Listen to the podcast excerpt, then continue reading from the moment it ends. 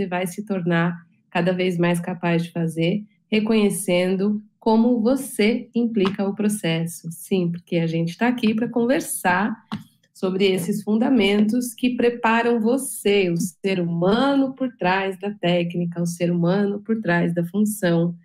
E a gente vem construindo né, bases importantes para esse entendimento desde da nossa aula sobre vínculo, na segunda-feira, na aula que a gente teve na quarta-feira sobre musculatura emocional, aliás, uma live que teve bastante reverberação, recebi muita mensagem. Quem não assistiu, vale a pena depois que terminar essa aqui, assistir, né, acompanhar bem os três as três aulas, começar a ligar os pontos desse entendimento. Cuidar de si não é óbvio, né? Não é só sobre ser legal com a gente, não é só sobre é, a gente só dar o que a gente tem, não é só sobre congruência, tem esses elementos, claro, mas tem muito mais por trás da mágica que passa a existir nos atendimentos quando o terapeuta entende a função do autocuidado e como ele afeta o atendimento. Quando o profissional não sabe isso, não entende isso, mesmo com muito boas técnicas, mesmo com muito estudo, mesmo dominando muitas abordagens, falta ali aquele elemento que faz a coisa acontecer, né? Porque nós implicamos o atendimento. Então, quando a gente quer é, viver bem, né, saber dominar a arte é, terapêutica e, e, fazer esse trabalho com tranquilidade, leveza, eficiência, é, de, com reconhecimento, né, sendo reconhecido pela pela nossa tarefa, pela nossa função, a gente precisa olhar para este ser humano, para o ser humaninho por trás da técnica, por trás da abordagem. E hoje a gente vai fechar o raciocínio dessas três lives falando dos protocolos de autocuidado, que se conecta com as questões da musculatura emocional, que se conecta com as habilidades de gerar vínculo seguro. Então, a gente vai fazer aí uma, uma ligação de pontos muito importantes então é importante que você aí pegue né, papel e caneta e fique até o final para realmente criar aí um, um, bom entendimento. Vou repassar um pouquinho o que a gente viu na segunda, na, na, na quarta, e aí finalizando com os conceitos de protocolos de autocuidado, certo?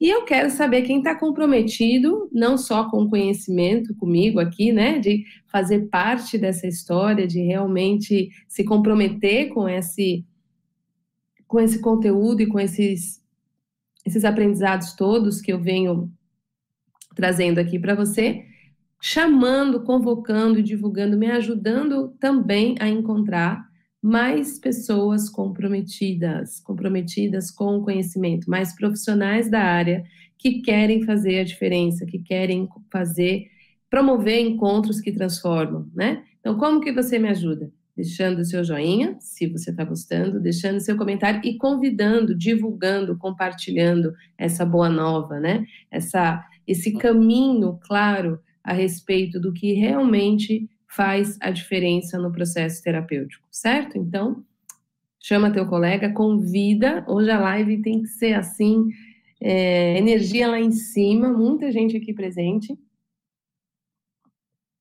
porque isso aqui faz muita diferença. E assim a gente também vai é, colocando aqui as nossas hashtags para sermos identificadas, identificados.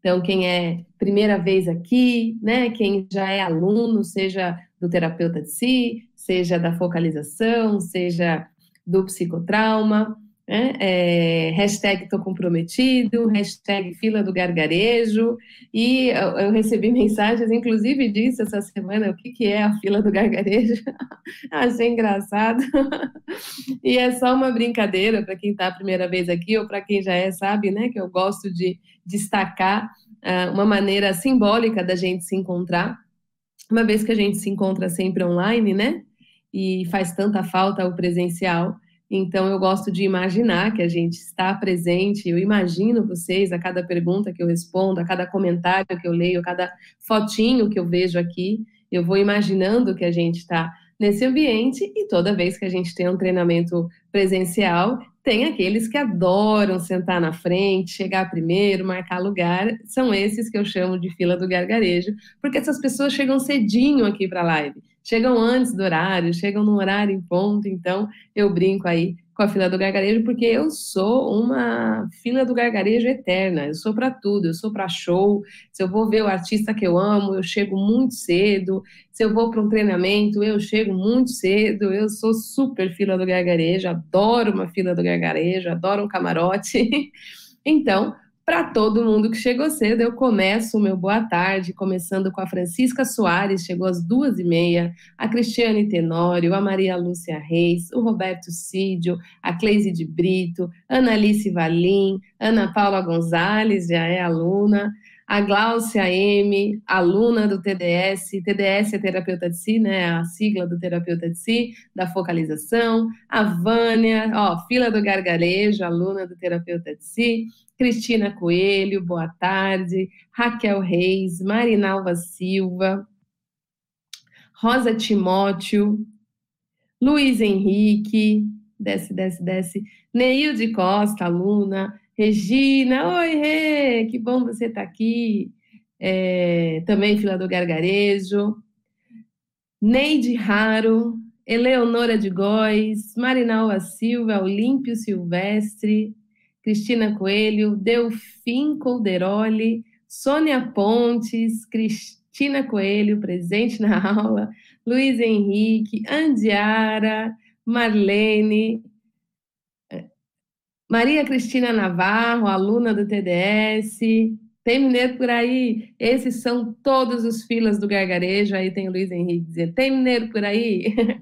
A Nayara, que foi minha aluna do terapeuta de si, ela é meu ISO mineiro. Ela diz que, ó, selo de qualidade mineiro.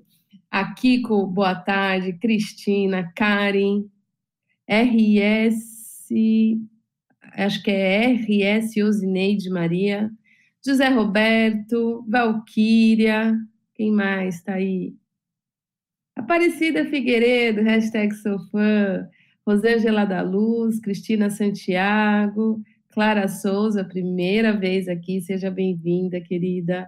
Cleonice Viana, Itamar Tavares, Marlúcia, Alessandra, Vânia Ribeiro, Sônia Nóbrega, Nóbrega Cristina Coelho, Carmen Alves, ô oh, Carminha querida, aluna e assistente, tem nova hashtag, né, Carminha?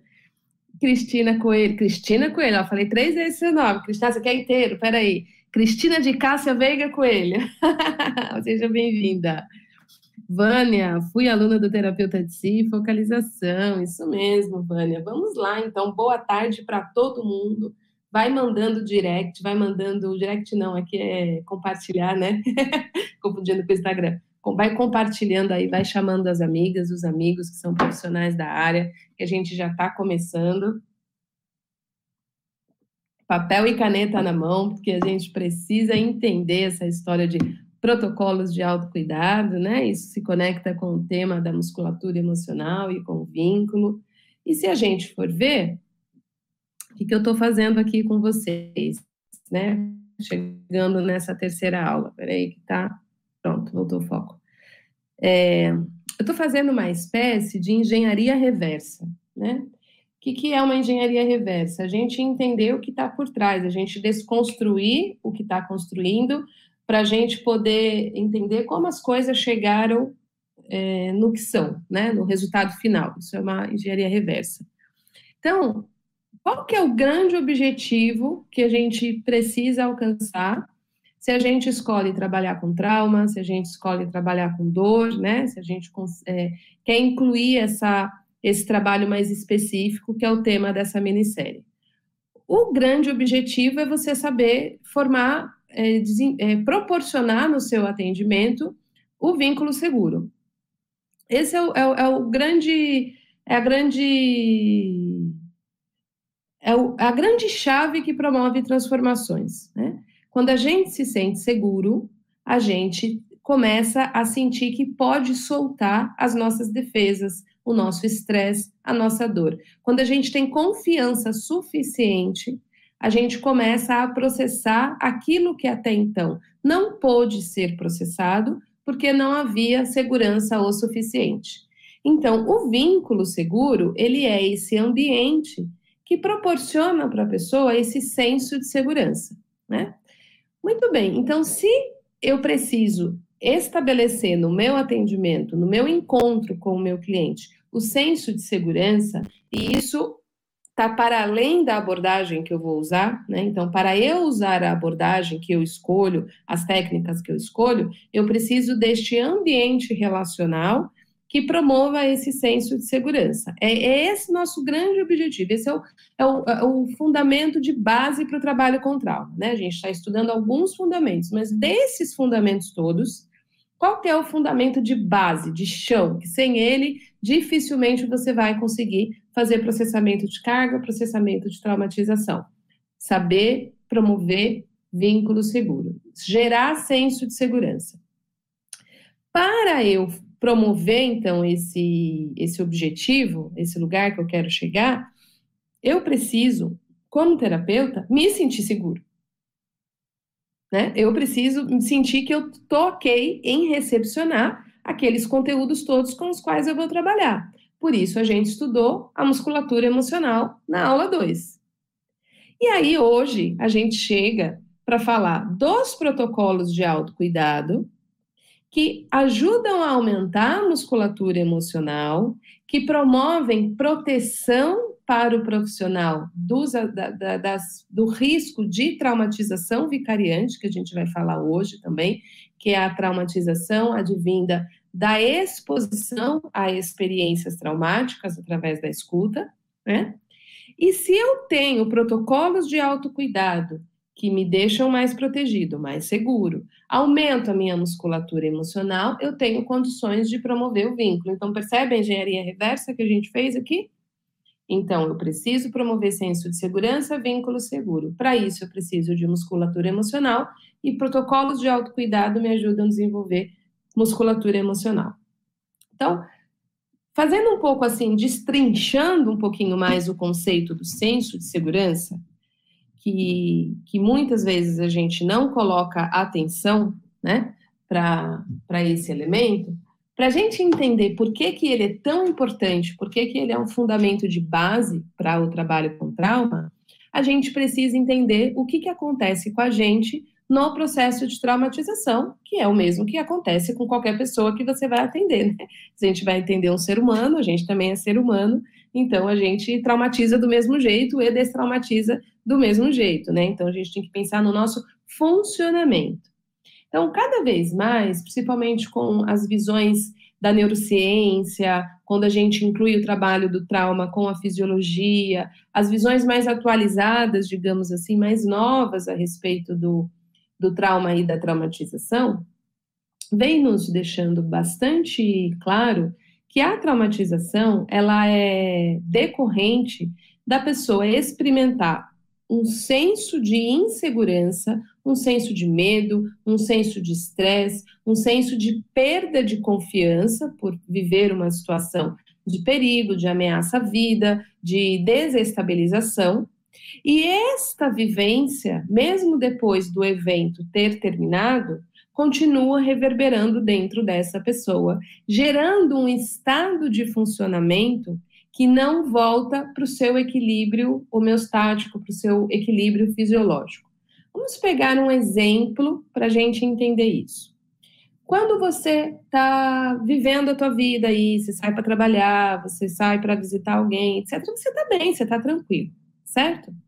Vamos imaginar então que neste, nesse percurso, nesse caminho, você é assaltado, ou seja, vem um assaltante e interpela você. O que, que vai acontecer com o seu corpo? Ele vai experimentar um senso de insegurança. Você vai experimentar medo, você pode até experimentar raiva, né? Porque você está tendo uma invasão de fronteiras, você está sendo invadido. E aí, dependendo do que acontecer, você vai precisar fugir, talvez você consiga fugir e o, o, o, ladrão não, não consiga te pegar ou pegar o que ele tentou roubar. Talvez você lute com o ladrão, não sabemos, né? Cada um vai ter uma reação diante do evento. Talvez você não consiga nem fugir nem lutar, ou seja, você fica na mão do, do, do ladrão durante um período, e naquele período você talvez experimente um senso de congelamento ou dissociação, que é um jeito de diminuir, é, perder contato com o nível de estresse que você está experimentando, né? Então, ou seja, o nosso corpo ele vai acionar as nossas respostas de sobrevivência diante de um evento de perigo, diante de um desafio da vida, como por exemplo um assalto. Vamos imaginar então que, independente do que aconteceu, se você lutou, se você fugiu ou se você dissociou, o ladrão foi embora, seja porque você fugiu, seja porque você lutou, seja porque você dissociou, acabou o evento. Toda essa fisiologia, toda essa sensação que você experimentou, ela precisa ser descarregada, ela precisa ser liberada, né? Você precisa sentir que o perigo passou. O seu corpo precisa sentir que o perigo passou. E aqui começa o, o, o X da questão. Por quê? Esse sentir que o perigo passou não é só uma percepção racional e cognitiva. Muitas vezes, racionalmente, logicamente, eu sei que acabou. Eu, eu já estou na delegacia fazendo o BO, ou eu já cheguei em casa, tá tudo bem. Mas o meu sistema nervoso, os meus instintos, né, o meu cérebro reptiliano, o meu cérebro límpico, ele não é lógico, ele não é racional. Ele precisa ter uma sensação física, fisiológica. Ah, acabou. Se lá dentro, lá nesse lugar do nosso cérebro, lá na amígdala, lá nesse lugar, não tem essa informação, mesmo que o perigo passou, aquilo em nós continua ativado, aquilo em nós continua em estado de alerta, em prontidão para lutar, para fugir, para completar aquelas respostas de sobrevivência que foram acionadas diante do perigo, mas que não se completaram e não se descarregaram. Então, o que, que ajudaria essa pessoa a sentir que o perigo passou? o senso de segurança que a gente encontra nas relações e nas sensações que nos ajudam a ativar, a desativar essas respostas de estresse. Então vamos imaginar que esta pessoa que foi assaltada está na delegacia, naquele estado de alerta, né? Ela já sabe que ela está em segurança, mas o corpo dela ainda não. Aí chega para ela, talvez, a, esposa, ou o marido, ou a mãe, ou um amigo, e esse amigo chega, abraça ela e fala: tá tudo bem agora, já passou. Este contato, esta relação, é uma das coisas mais potentes que existem para ativar o senso de segurança em nós e essa sensação que lá dentro sente: ah, tem, tem, tem alguém do bando aqui. Eu, agora eu estou segura, agora eu posso chorar, agora eu posso tremer, agora eu posso descarregar todo aquele estresse vivido daquele desafio. Se isso acontecer, então se a pessoa estava numa situação tranquila, né, de equilíbrio homeostático, tudo funcionando direitinho, passou pelo perigo, ou seja, ativou todas as respostas, ela consegue descarregar e liberar essas respostas ela viveu uma experiência de trauma, ela viveu uma experiência de, trauma, de, de desafio, mas ela não ficou traumatizada. Nosso corpo consegue fazer essa curva. Se este terceiro elemento aqui, que é a descarga, que é o senso de segurança que chega das relações e de tudo que nos ajuda a sentir seguro, não acontecer, o que vai acontecer com o nosso corpo é que ele ativa as respostas e ele paralisa lá ele fica incompleto. E aí a gente vai possivelmente desenvolver a traumatização. E a traumatização tem diversos desfechos possíveis. A pessoa pode desenvolver um TEPT, que é o transtorno de estresse pós-traumático? Pode. Ela pode desenvolver uma síndrome do pânico? Pode. Ela pode desenvolver uma depressão? Pode. Ela pode desenvolver doenças psicossomáticas? Pode. Então, esse estresse acumulado no corpo, essas respostas de sobrevivência, de luta e fuga travada, que não se liberaram, é que vão originar os possíveis desfechos da traumatização. Então, por que, que eu estou fazendo toda essa explicação a respeito de traumatização? Porque, lembra lá na nossa imagem que quando chega a pessoa na delegacia e abraça e diz: Eu estou aqui com você agora, tá tudo bem dá um senso de agora eu posso soltar esse estado vivido, este mesmo senso, esse mesmo encontro, essa mesma capacidade de me sentir seguro, é o que eu preciso sentir diante do meu processo terapêutico como cliente, para que dentro de mim, o que em mim está bloqueado, travado, perdido, preso em respostas de estresse, é, que vão aí sendo reatuadas na vida. Então, às vezes, a pessoa está brigando com o chefe, brigando com o filho, lutando com o planeta, porque ela travou a resposta em outros eventos da vida dela. Ela está num, num, numa vivência de estresse, respondendo ao presente devido a respostas interrompidas do passado.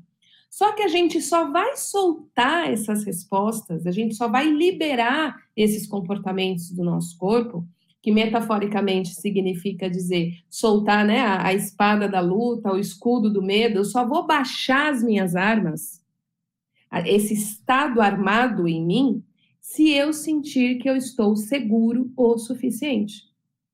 Quem é que baixa a defesa? Quem é que baixa as armas se sente que está inseguro? Ninguém. Muito menos a nossa fisiologia, né? Você não vai andar três horas da manhã por aí num lugar perigoso sem nenhum estado de alerta. Só se você estiver desconectado da realidade, certo?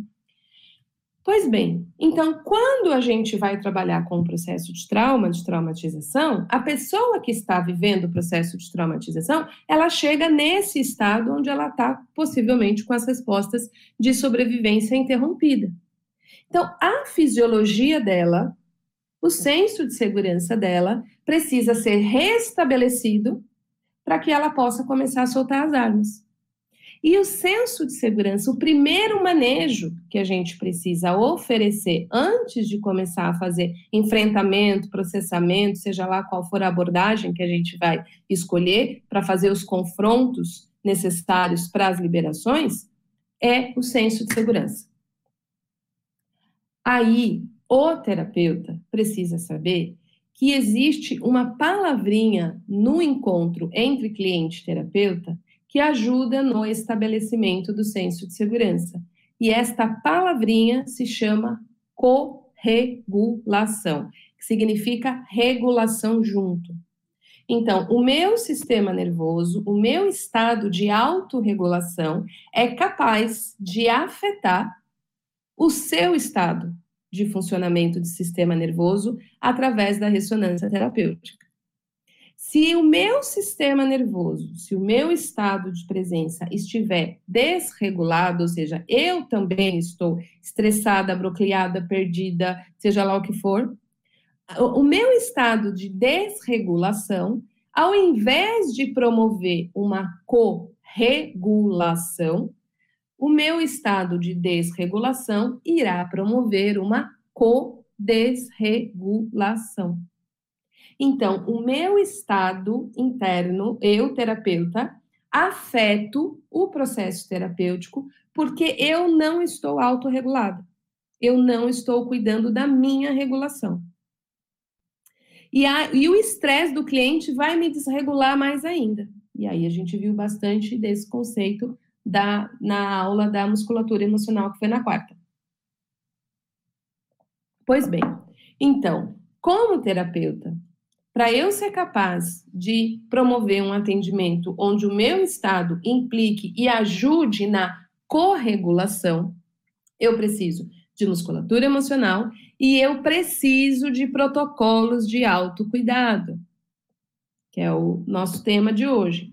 Então, os protocolos de autocuidado são atitudes que nós adotamos para preservar o nosso sistema nervoso, para regular o nosso sistema nervoso e para poder disponibilizar esse estado nos nossos atendimentos. Então, toda vez que eu escuto, cada vez que eu anuncio terapeuta de si, o workshop e depois o curso, e eu coloco lá o anúncio e eu vejo umas pessoas escrevendo, que eu sempre pergunto, tá, você cuida do outro e de você quem cuida? E sempre tem comentários do tipo, outro terapeuta, ah, eu faço terapia, e, eu, eu sempre procuro responder, mas é claro, isso é óbvio, isso é o mínimo que, como terapeutas, a gente tem que fazer. Só que, para além do processo terapêutico, Só o processo terapêutico não é suficiente, porque nós precisamos de uma autorregulação constante, porque a gente atende todo dia e a gente não faz terapia todo dia. E mais do que isso, a vida não vai marcar para te desafiar, falar assim: olha, como você só tem terapia na quarta-feira, eu só vou te mandar desafio na quarta-feira, que é o dia da sua terapia. Então você não vai brigar com ninguém, ninguém vai estressar você, você não vai brigar com o marido, com a esposa, com o filho, nada vai te acontecer. Tudo vai acontecer no dia da sua terapia, porque você é terapeuta, e assim você vai estar bem reguladinho para os seus atendimentos. Existe essa possibilidade, minha gente? Não existe essa possibilidade. Ou seja, você pode acabar de sair do seu processo, da sua terapia, e a vida te mandar aí um desafio, e daqui a pouco você tem que atender. O que, que você faz? Como você se regula? Quais são os seus protocolos de autocuidado para que você tenha condições de se disponibilizar para os cuidados de outra pessoa? Uma outra analogia que eu faço é um enfermeiro, um médico, uma pessoa que trabalha com exposição de contaminação dentro de um hospital. Ela não tem que ter os protocolos de segurança de como ela, é, qual o tipo de luva que ela usa, né, o tipo de proteção que ela usa para poder trabalhar. Então, ela tem todos esses protocolos. E fora isso, para além disso, ela tem que cuidar da própria saúde, ela tem o médico dela, ela faz os procedimentos para que ela esteja bem, com saúde, com imunidade, para fazer o seu trabalho. Então, se a gente pegar essa mesma analogia, o terapeuta, ele precisa ter esses cuidados com o seu corpo, com o seu sistema nervoso, com os seus padrões emocionais, porque eles serão desengatilhados, provocados e afetados durante o atendimento. E se eu já estiver presa em estresse, se eu já estiver presa em demandas internas minhas, e eu não estiver presente para isso, o que eu consigo oferecer no encontro com o outro é mais estresse, mesmo que eu não queira. Mesmo sem a intenção de que isso aconteça. Porque essa comunicação de corregulação ou codesregulação, ela está para além do que eu decido racionalmente. Né? É, é como, e a gente sente isso o tempo todo. Tem pessoas que a simples presença nos acalma. E tem pessoas que a simples presença nos ativa, porque a pessoa é uma pilha de nervos. Você tá, fica do lado dela, você começa a ficar estressado, porque ela está estressada. Então a gente se afeta. Por isso a gente precisa de musculatura emocional e por isso a gente precisa de protocolos de autocuidado. Então, o que, que são os protocolos de autocuidado? Então, já está claro aqui que eu defendo e precisa ter o seu processo terapêutico com o seu terapeuta, com a sua psicóloga, com o seu psicoterapeuta, com o seu analista. Isso aqui já é lugar comum. E para além disso, e além do seu processo terapêutico, nós precisamos desenvolver, cultivar e praticar os protocolos de autocuidado. Protocolos de autocuidado são intervenções, são práticas diárias, ouviu que é diária, não é só de vez em quando, que nós precisamos conhecer, saber e utilizar, que nós sabemos que vai proporcionar autorregulação para a gente. Então, uma coisa bastante simples. Fisicamente falando, o profissional que trabalha com trauma, ele precisa, ele tem a obrigação de ter horas de descanso. Se ele não tem protocolos de descanso, se ele não tem protocolos de pausa, o nível de ativação que ele experimenta através da escuta dos processos de traumatização não vai ter tempo suficiente para ser processado. E aí a gente entra no conceito da traumatização vicariante, né? O que, que é a traumatização vicariante? Vicário, né? A palavra vicariante vem de vicário, aquele que sofre no lugar de outrem, né? O trauma vicariante, que vem é, aquele que se coloca no lugar da dor do outro, né? É, é, o compromisso empático do nosso trabalho. Então, por isso que chama vicariante. Esse, esse termo foi cunhado em pesquisas que, que olharam muito, primeiro, para pessoas que trabalhavam em, em linha de frente nas guerras, né? em, em atuação nessa, nesses lugares mais extremados, mas hoje, hoje já se sabe que não são apenas esses profissionais que podem desenvolver a traumatização vicariante. Então, todo o profissional, todo, toda a pessoa que está presente na cena do trauma, na escuta de processo de traumatização, de tanto escutar e acionar a, a, a, as respostas em si, né, de, de ter afetação que essas falas trazem para a pessoa, ela vive as mesmas curvas que ela viveria se ela tivesse lá, mas ela vive em segunda pessoa, né? Ela vive como testemunha daquilo. E se ela não se dá conta de como isso ativa os seus padrões de estresse e essa afetação, esse copinho vai enchendo, vai enchendo, vai enchendo até que ele transborda e então pode se transformar aí num burnout, num esgotamento, numa traumatização. Os Estados Unidos é bastante avançado no aspecto de compreensão do processo de traumatização foram, foi muito através de lá, né, que veio o que a gente chamou inicialmente de trauma de guerra, que eram as pessoas que voltavam da guerra, do Vietnã e das diversas guerras aí, né, que, o, que os Estados Unidos participou, e eles começaram a perceber as questões de estresse pós-traumático e tudo mais, né, dos veteranos de guerra. Então, eles, eles, eles vêm desenvolvendo conhecimento e tecnologia a respeito do trauma há, há algum tempo. E eu, uma coisa bastante. E por que eu estou citando isso dos Estados Unidos? Né, deles, deles reconhecerem quando a pessoa vive uma experiência de trauma, testemunha trauma, ouve muito trauma, eles sempre fazem intervenções e pausas para cuidar do profissional que está exposto a isso.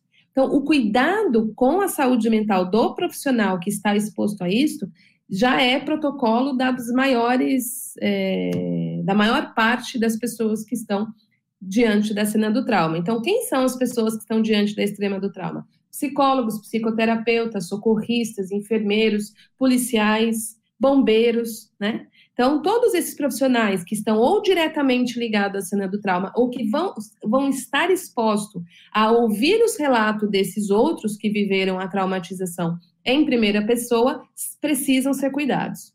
Uma coisa muito interessante que eu acompanhei devido ao 11 de setembro o 11 de setembro é, foi em 2001, né? E em 2014, em 2014 eu fui, eu participei de um congresso é, em Nova York sobre trauma e, e estratégias para o trabalho de trauma através da focalização, hipnose ericksoniana e outras abordagens, e a gente teve uma aula com uma das coordenadoras da linha de frente do trabalho terapêutico feito para as pessoas que estavam em situação de traumatização devido ao, aos atentados do 11 de setembro, né?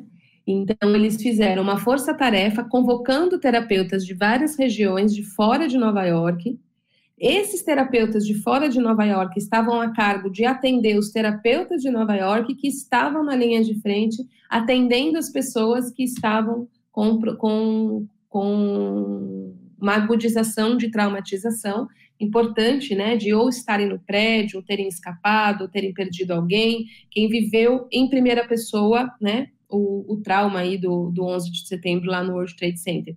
Então, eles tinham esta organização. Os terapeutas que atendem eram atendidos por terapeutas que estavam mais distantes do evento. Então, muito interessante eles irem reconhecendo as pausas e os cuidados para com esses profissionais. Então, muito do que eu fui desenvolvendo de protocolo de autocuidado para comigo veio muito dessa consciência da necessidade de como a gente faz as nossas curvas para descansar o nosso sistema nervoso, principalmente quando teve muita exposição e, se, e teve bastante afetação pela escuta de eventos traumáticos. Então, o nível de descanso de um profissional dessa área precisa ter um, um, um precisa ser legitimado, precisa ser escolhido. É um, um dos protocolos, uma, uma das ações que a gente precisa ter de protocolos de autocuidado. Segunda coisa que a gente precisa ter dentro dos protocolos de autocuidado, que eu costumo dizer, o que é que faz o seu coração cantar? O que é que faz o seu, o seu, o seu corpo se autorregular? Então, por exemplo, eu, Cecília, dançar, para mim, é um absurdo do nível de regulação que traz para o meu corpo. Para outras pessoas é correr, para outras pessoas é fazer algum tipo de atividade física, para outras pessoas é caminhar, para outras pessoas é cantar. Então, o, esse tipo de atividade que é individual, que é singular, ela precisa fazer parte da minha rotina. A arte é um elemento de autorregulação para grande parte dos terapeutas. Então, o terapeuta, conscientemente, ele precisa se expor a esse tipo de estímulo que promove essas curvas de autorregulação diariamente. Então, ele tem que criar. Eu acordo, o que, que eu faço? Né? O que, que eu faço para ajudar o meu sistema nervoso a se autorregular? Eu canto, eu danço, eu medito, eu focalizo, eu, eu, eu me exponho à arte, eu tenho contato com pessoas seguras, né? Eu brinco com meu filho, o que, que eu faço? Isso no início. E ao longo do dia, quais são os momentos que eu faço as pausas e faço essas provocações? Então, cada terapeuta, cada profissional tem que se conhecer o suficiente, tem que se conhecer de tal forma para saber fazer essas escolhas, desenvolver esses protocolos e viver dentro desses protocolos. E sabendo que, como ele é um profissional que depende do próprio sistema nervoso regulado para trabalhar, evitar estresse desnecessário. Então, por exemplo, eu não assisto, não adianta, não assisto. Quando meu marido quer assistir, eu falo boa sorte, aproveite o filme. Eu não assisto filme que tem violência, não assisto filme de ação que tem muita ativação de suspense. Então, cara, não, não dá, porque se eu ocupar a afetação que essa arte vai me trazer, eu já vou estar tá dando para o meu corpo um estresse que eu não preciso viver, porque eu já tenho os que eu vou viver daqui a pouco, porque eu vou atender, porque eu vou ter contato com histórias que vão trazer processamento de estresse. Então eu escolho o que entra. Né? É, teve uma vez que a Beth Alice Erickson, que é filha do Milton Erickson, quando ela teve no Brasil, Milton Erickson que desenvolveu né, a hipnose ericksoniana, ela disse: é, se você comer uma maçã e não, e não gostar do gosto, e você, você pode dizer, eu nunca mais vou comer maçã na vida. Maçã é uma coisa muito ruim. Mas você nunca mais vai conseguir tirar de você a experiência de ter experimentado a maçã. Então você precisa saber acomodar as experiências em você, mas mais do que isso, fazer escolhas do que você deixa entrar e o que você não quer que entre. Né? Você não tem que experimentar tudo para você tomar essa decisão. Eu achei genial essa fala dela. Se eu ver uma situação de violência no filme, eu não tenho uma escolha de impedir o meu sistema nervoso reagir a essa experiência. Eu não tenho como tirar ela de mim depois. Eu posso amenizar os impactos dela, mas eu não tenho como arrancar ela de mim. Né? Não tem como desver o que foi visto. Não tem como dessentir o que foi sentido. Então eu escolho, não, não, não, não, não, não vejo. eu escolho o que eu quero ver. Isso faz parte dos meus protocolos de autocuidado. Do mesmo jeito que um atleta não pode comer qualquer coisa, porque se ele comer qualquer coisa, se ele abusar do carboidrato, da gordura e tudo mais, ele vai ter menos desempenho físico para poder jogar. Um, um terapeuta que não tem essa clareza de como ele cuida de si, de como ele pendula entre estresse e regulação e como isso faz parte do que ele vai entregar no seu atendimento, na sua capacidade de afetar o outro, ele perde, ele tira de si um dos principais elementos alquímicos de transformação, que é promover encontros que transformam. É ser uma presença reguladora dentro do atendimento e não uma presença desreguladora. Então percebe que cuidar de você não é só ser legal com você, faz parte do seu trabalho e do tipo de afetação que você vai provocar no seu atendimento. Terapeuta que não se cuida é menos eficiente, não tem como não ser. Então, o terapeuta de si, é, o cuidar de si, tá para além da beleza que isso tem. Tá para além da gente, ah, eu, eu preciso me valorizar, eu preciso cuidar. Tá, ok. Mas se você não fizer isso, o seu trabalho vai ser muito menos potente, muito menos capaz. Por mais que você queira ajudar as pessoas, por mais que você estude, por mais que você tenha técnicas, por mais que você tenha uma super boa intenção, porque existe todos esses elementos que eu descrevi aqui para você, que envolve o senso de segurança. O senso de segurança se estabelece através do vínculo e da relação terapêutica, e a relação terapêutica é dependente dos estados de quem está presente. Não é só do cliente, é também do terapeuta. Então, o terapeuta precisa perceber como ele trata a si mesmo, qual é o nível de relacionamento interior que ele tem, qual é a capacidade que ele tem de estar do, é, do lado de si mesmo diante do seu melhor e diante do seu pior, como ele faz pausas quando precisa pausar, quais são os seus limites e que eles sejam respeitados. Todas essas reflexões e as ações para que essas reflexões se tornem ação fazem parte dos protocolos de autocuidado.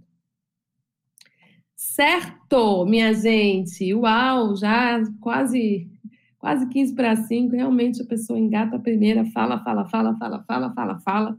Vamos então aproveitar esses minutos finais aqui juntas e juntos para saber, né, se tem dúvida, comentários, como é que está chegando tudo isso aqui para vocês é, como é que vocês entendem essa, essa relação que a gente está fazendo, né? Desde a primeira aula do vínculo, musculatura emocional, agora protocolos de autocuidado, né? Como é que está ficando presente essa imagem para vocês, né? E chegando com tudo isso para a gente aterrizar na segunda-feira, numa semana inteira aí do workshop Terapeuta de Si, aumentando aí a sua potência, a sua clareza a respeito de trauma, a respeito dos cuidados com você, a respeito do vínculo terapêutico, a respeito da musculatura emocional, todos esses elementos que a gente vem trabalhando. Vamos lá.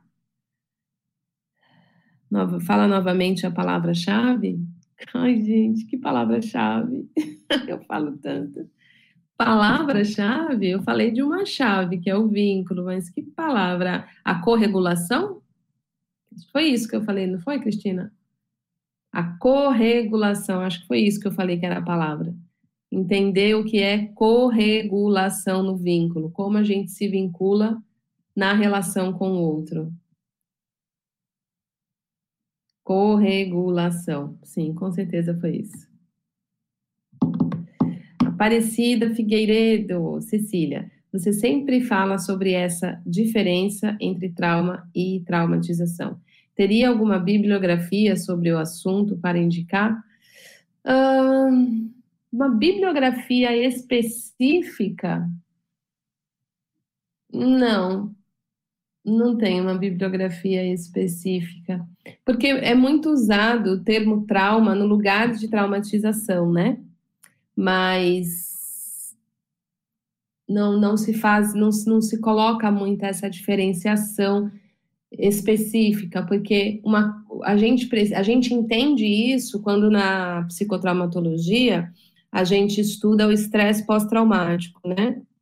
E a gente vai entendendo que nem toda experiência de trauma gera traumatização.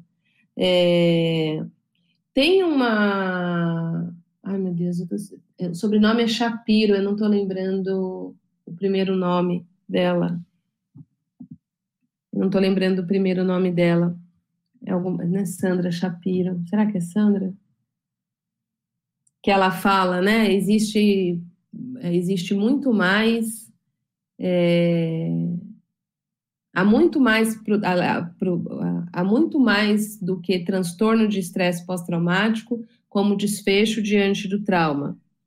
Então, é, é Shapiro o sobrenome, não estou lembrando o primeiro nome. Então, ela vai falar disso é, bastante. E tem também um arti alguns artigos da Liana Neto, que se você procurar, você vai ver a Liana falando mais disso. A Liana Neto é a pessoa que mais fala sobre isso. E tem, e tem artigos dela, e tem um livro que chama Diálogos Estendidos que tem um artigo dela também, ela falando do trauma na perspectiva do desenvolvimento. Então é isso que, que me vem assim de rapidamente de, de cabeça, né? Sobre essa diferença entre trauma e traumatização. Trauma é o evento, traumatização é o desfecho do evento. Nem todo trauma gera traumatização. Isso é importante da gente entender. Não é bem, não. Não é bem, não. Nossa, deu branco. Não consigo lembrar o nome dela. Tem mais perguntas, Rô? Carminha, somente hoje posso dizer o quanto esse curso está me dando musculatura para a prática profissional.